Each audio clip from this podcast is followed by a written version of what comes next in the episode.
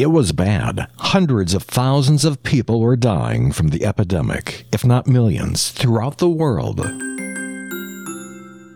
For legendsoffaith.org, I'm Rob Cutter. It could have been prevented, but medical science at that time was limited on how to treat this horrific disease. It was fast spreading, starting in India and traveling throughout Europe, infecting and killing thousands, if not tens of millions of people. In Russia alone, a million people died. Every continent on the planet was infected. Immigrants coming to America spread the disease to all the four corners of the United States. The biggest cities in the country were hit the hardest. It was so bad, it claimed the life of a U.S. president. It continued to spread to the west, along the Oregon Trail, to the Pacific Northwest, killing thousands who were on their way to the California gold rush.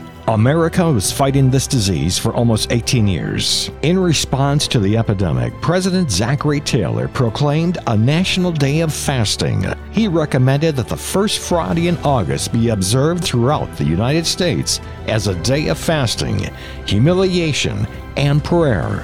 The governor of New Jersey wrote a proclamation as well that appeared in the newspaper summarizing that the people acknowledge their dependence upon the Almighty God and to deliver us from this disease called cholera and bring good health to the country. After the proclamation went into effect, suddenly the death toll dropped. This awful disease was finally being rebuked by the American people through prayer and fasting. President Taylor's proclamation of prayer and fasting was observed Friday August 3rd, 1849, and by the end of the month, the death toll had dropped significantly.